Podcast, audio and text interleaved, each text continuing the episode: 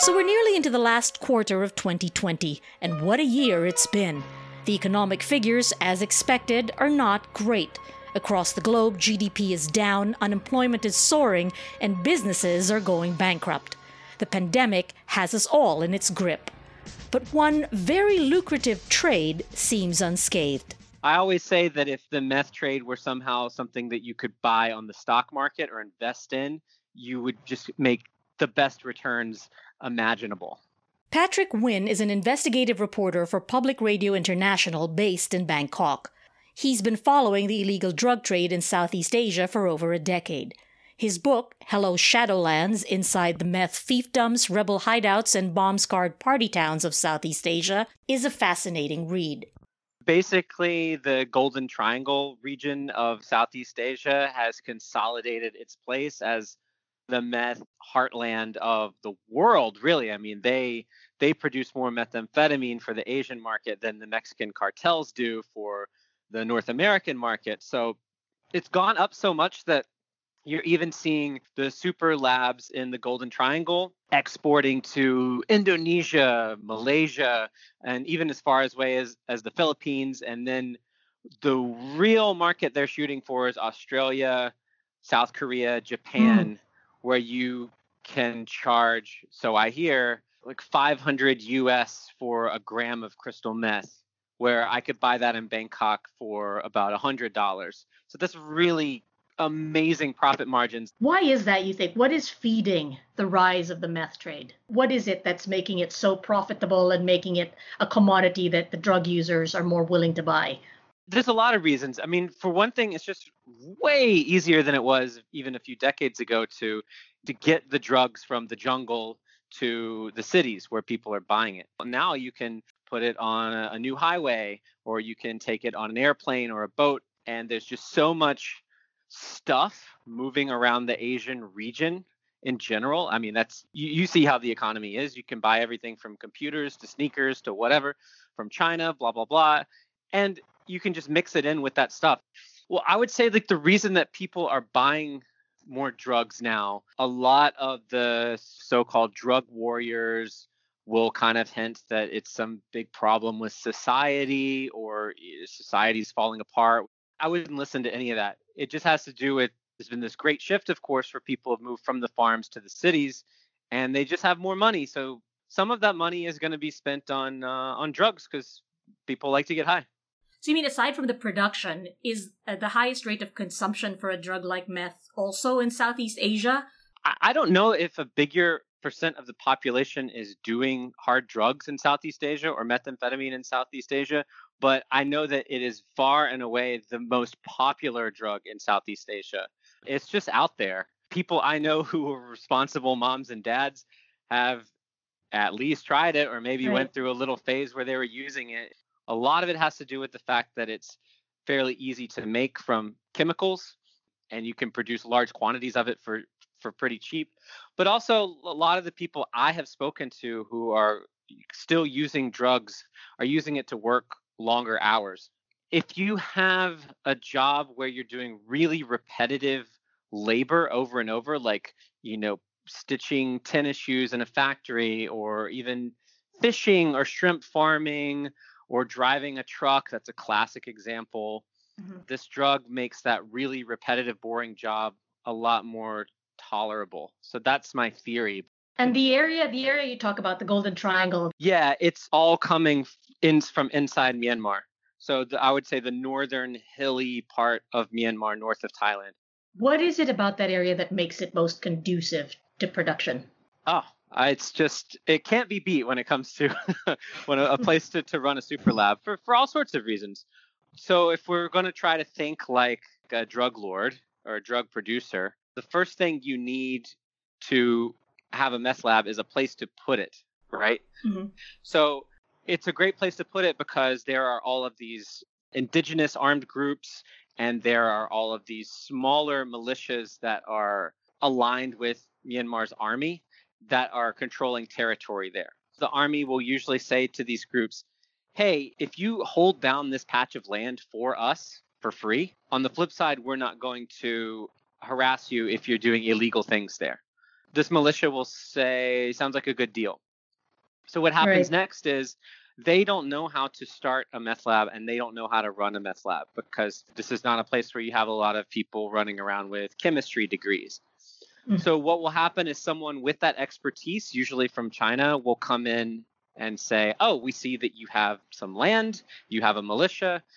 Can we come and just rent some land from you to build a meth lab and run it? We'll bring in the chemistry grads. Just make sure that we don't get in legal trouble. Make sure that the army or the police don't come in and raid it.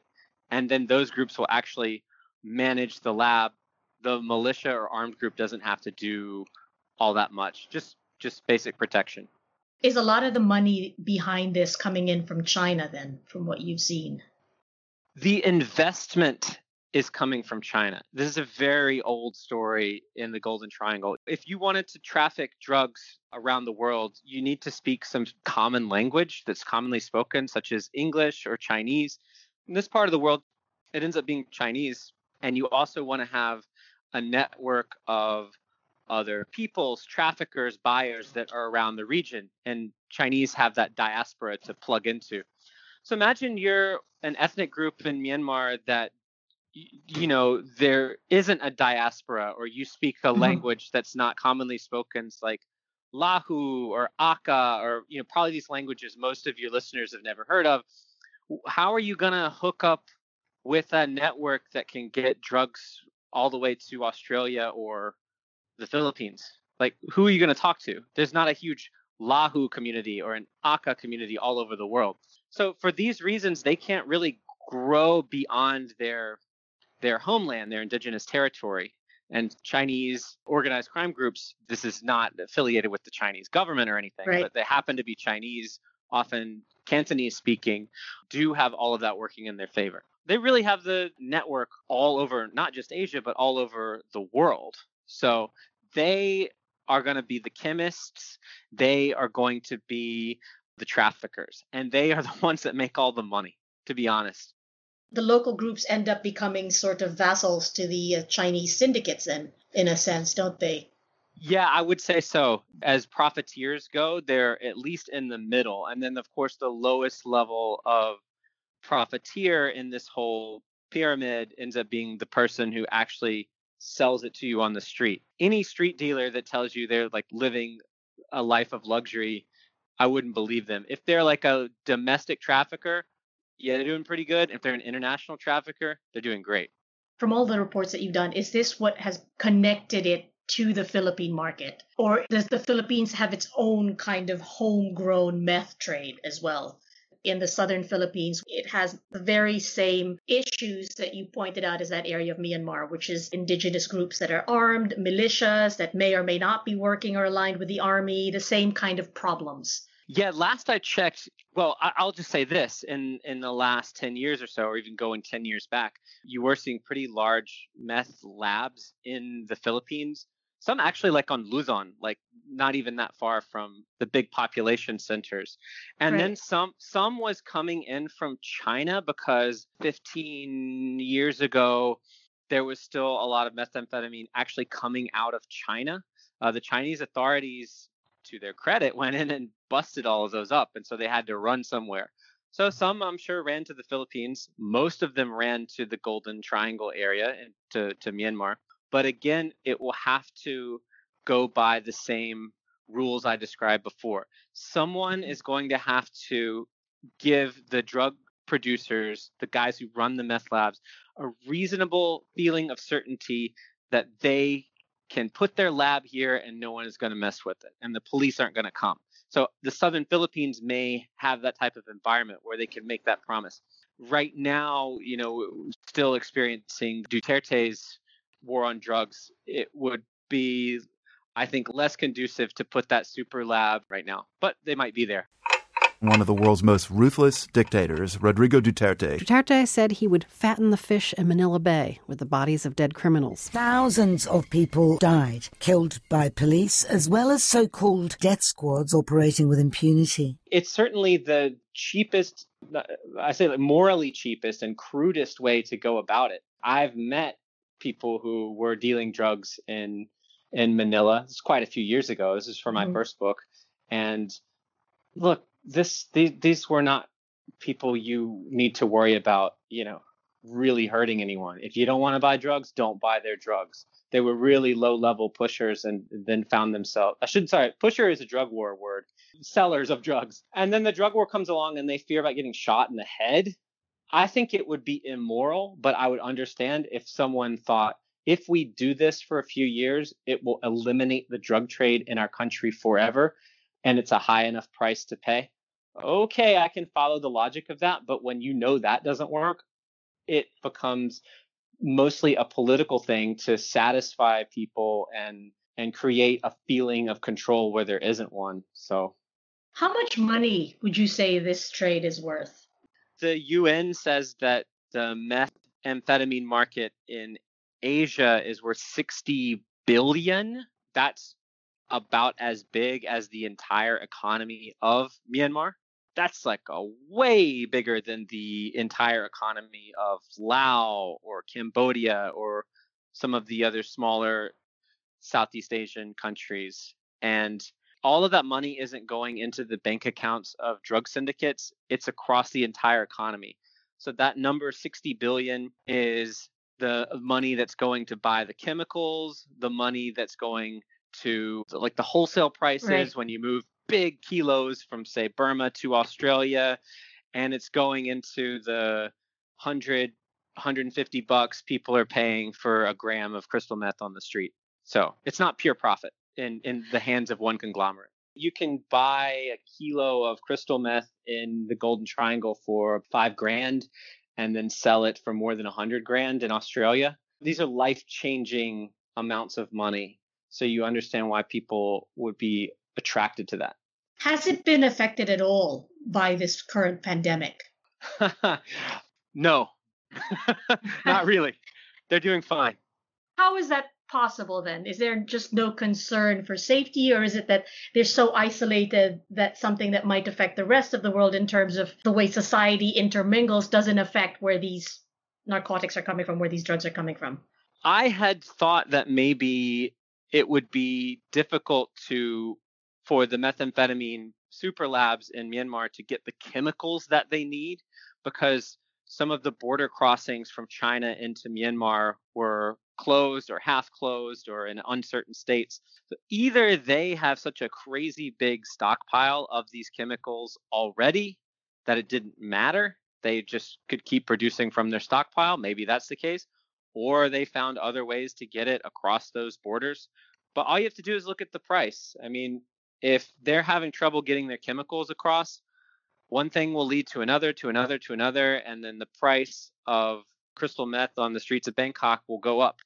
And it's not going up, it's going down. I mean, it was going down before the pandemic and it has not shot back up. And so it's never been cheaper to buy super high quality, high purity crystal meth in the whole region. And COVID 19 has not changed that at all. Wow. So these chemicals have to come in from elsewhere to where the meth labs might be, and then they're put together there and then exported? Or is there anything that has to be provided by the local group as well, other than a location? And it's mostly the location. So, some of these groups, if they're entrepreneurial, may take on extra roles. They may be interested in acquiring some of the chemicals. They may take part in some of the trafficking, like maybe they'll get it from their area to the border and then hand it over. But by and large, it's the real, usually China based syndicates that are doing all of that. You know, China has one of the biggest chemical production industries in the world. So everyone listening to this has probably ingested some chemicals from China Right. at some point, maybe because you had a cold, maybe it was vitamins, whatever.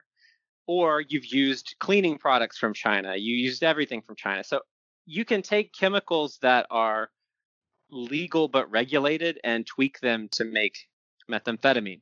The easiest way to do it is to get uh, barrels of this chemical called pseudoephedrine, and this is something that is in Sudafed and cold medicine. You can fairly easily, if you're a good chemist, turn that into methamphetamine with a few other chemicals. That's starting to get more regulated. So then mm. you will have to use different chemicals to get to the same end state. And right. as as these governments keep regulating more and more different types of chemicals, you have to it gets more annoying. You have to use this chemical to make this chemical to make this chemical, stir it all together. Okay, now we've got our meth, whereas it used to be easier. But um, some of the chemicals that are used to make methamphetamine are the same chemicals that you could use to make ketchup or bug spray. This is some of it's pretty common stuff. Okay, yeah. the ketchup and the bug spray that I did not know about. well, all I mean is like it's a chemical yes. that goes into so many things you you, you couldn't even right. begin to list them, and th- those happen to be a few few of the yeah. things, you know do you see any kind of solution to the problem that countries have with such illegal activities then how do they stop something like this from flourishing when as you said you can see the attraction for people who mm-hmm. might never be able to see that kind of money in a year or even in a lifetime yeah well what they're doing now isn't working i can tell you that a lot of this comes back to the united states you know, which has had this global war on drugs for 50, almost 50 years. And it just keeps preaching this doctrine that if you keep locking people up and throwing them in cages, people who are drug users, then eventually I guess people will become so scared or put off by drugs that the the, the suppliers won't bother making it anymore. Mm-hmm. has that worked? I mean, the Philippines has seen the most turbocharged hyper driven form of the war on drugs in this region, if not the world. And as I understand it, the price of shabu or crystal meth in the Philippines hasn't changed radically. And I do know you can at least still get it. So if that's that's about as that's like the worst thing you can do in my opinion is just start shooting regular drug users and low level pushers. Mm. And if that won't work, then I think we have to realize that nothing will work. So they can keep seizing drugs all they want. That's not going to stop. Or they can try to make peace with the fact that people like using these drugs and see if they can build up some government services to help them get off them if they so choose.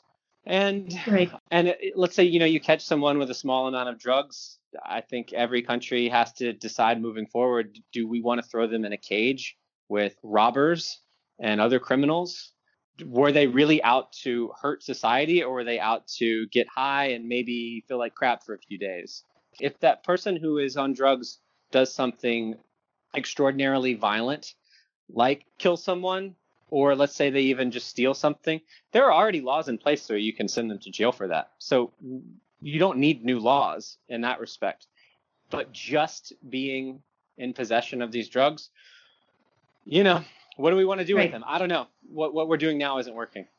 Yeah. Do you treat them like criminals or people in need of help? That's what they're doing in Portugal, isn't it? Treating it as a health problem. Yeah, and I'll say something that is even more controversial, Marga. I would argue there is a whole other class of people out there, and these people are using drugs and they don't need to go to rehab. They are otherwise functioning in a healthy way. They are raising their kids just fine. If they don't have kids, they're not really harming anyone. They're doing drugs, they're getting high. It's not great for their productivity. It's not great for their health. It's a risky thing to do, but they're not hurting anyone. And you don't need to waste any government money on sending them to a rehab. It's just a waste of time. So that's where I start to sound a little more controversial. Would you then say make these narcotics, make these substances, decriminalize them, basically. Would you go that far? Decriminalize? That that one's just that's just obvious to me. That one's very, right. very obvious to me. I don't I don't find that to be a risky or controversial idea. All that means is you can still bust the dealers and you can still bust the traffickers and you can still bust the kingpins, mm-hmm. but you catch someone with it driving around in their car and you just take it from them and say get lost that's all decriminalization really is how have you seen it change from the, all the years that you've been looking at this at this industry in particular and then and the books that you've written have you noticed a progression, a development in the industry that might be peculiar to the region? Two ways I've seen it change. One is just that it has gone up and up and up. And I'm, I'm talking about the drug economy.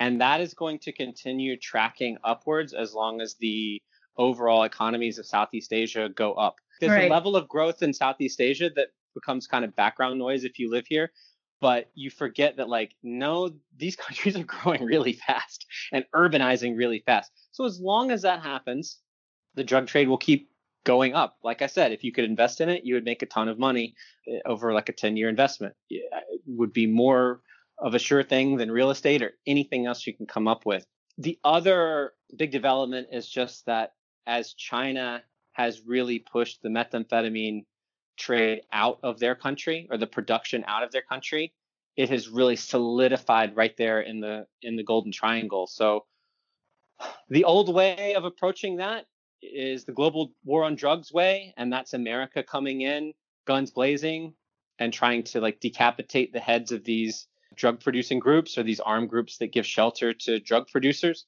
One thing you may notice, Marga, on the US Mexico border, you hear all of these stories of incredible, bizarre violence, right? Like beheadings and things like that. Yeah. I've often wondered why don't we see that here in Southeast Asia? Mm. One reason you don't see it is because the trade is headquartered in the Golden Triangle, and the U.S. does not have the power to breathe down Myanmar's neck to go after these guys. So, in effect, there's more stability and you don't have people coming in wiping out the head of some cartel and then all the other smaller fish chewing each other up to get that share of the trade. When you go in and and knock people out and knock cartels out, you get violence. When you right. it's not a popular thing to say, but when you leave right. them alone, they kind of settle into their groove and do their thing. So hopefully as the drug trade grows in value and the economy grows here in Southeast Asia, it doesn't take on some of the nastier features of the drug wars in North America. And I think that will continue to happen as long as um, the United States doesn't right. have as much influence as, as it does in Mexico. The country that would have that kind of sway in this part of the world would be China, but the Chinese mm-hmm. government mm-hmm. doesn't seem to have that interest in trying to put a stop to this trade because is it because it doesn't necessarily affect China directly? It's a bit of a complicated answer, but some of the drug producers that are in Myanmar are aligned with China. These are mainly the indigenous armed groups. China has a bigger game it's playing, and by supporting these indigenous armed groups, it can influence Burma, basically saying, you guys better do what we want because we have a lot of dudes with guns who are loyal to us in the mountains and mm. so let's let's play nice shall we China could go in with some sort of crazy aggressive sweep and just really eliminate all of the chemicals flowing to the meth labs because they're all coming from China anyway, right? But in doing so, they would dry up the revenue for certain groups that they are benefiting from. And so it would be this big destabilizing force in the region. So they have to play a bigger game of geopolitics before they decide to shut down the meth trade. And who knows? God knows the U.S. hasn't been very good at like stopping the drug trade. So if China wants to go full on U.S. style war on drugs, they might just fail too. So how much of a role does the drug trade play in geopolitics in the Southeast Asian region? Oh my God, it's so huge to a degree that I feel like people don't appreciate. It's considered this kind of fringe, odd subject that you know should pop up in the news every now and then meanwhile, like I said, the drug economy is just meth alone is $60 billion. So you have certain indigenous armed groups that are in Myanmar that have more soldiers than the army of Sweden. Okay. Or or Laos. So right. it's absolutely huge. All of the civil wars in Myanmar are connected to the drug trade. That's how they're funded, more or less. So you've got war, you've got territory, you've got giant armed groups, and then you know, this is more economic than geopolitical, but that money has to go somewhere. And it's parked in banks around the regions, probably parked in banks in, in the Western countries too. And it goes into buying real estate. It goes into buying, you know, these giant conglomerates. All of the the drug, the major heads of drug syndicates who have been around since the 80s, most of those guys have diversified and they're in construction, real estate, and other things like that. It creates billionaires and tycoons who then can go on and influence politics, and uh, the game just keeps going and going.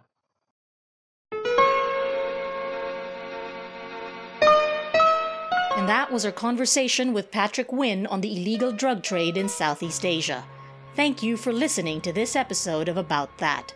If you'd like to support the podcast so that we can put more episodes together for you, please visit our Patreon page and become a patron. www.patreon.com forward slash about that the podcast. Other details are in our show notes. Please do share our links and subscribe so that more people can find us. Until next time, I'm Marga Ortigas, wishing you all good health and well being.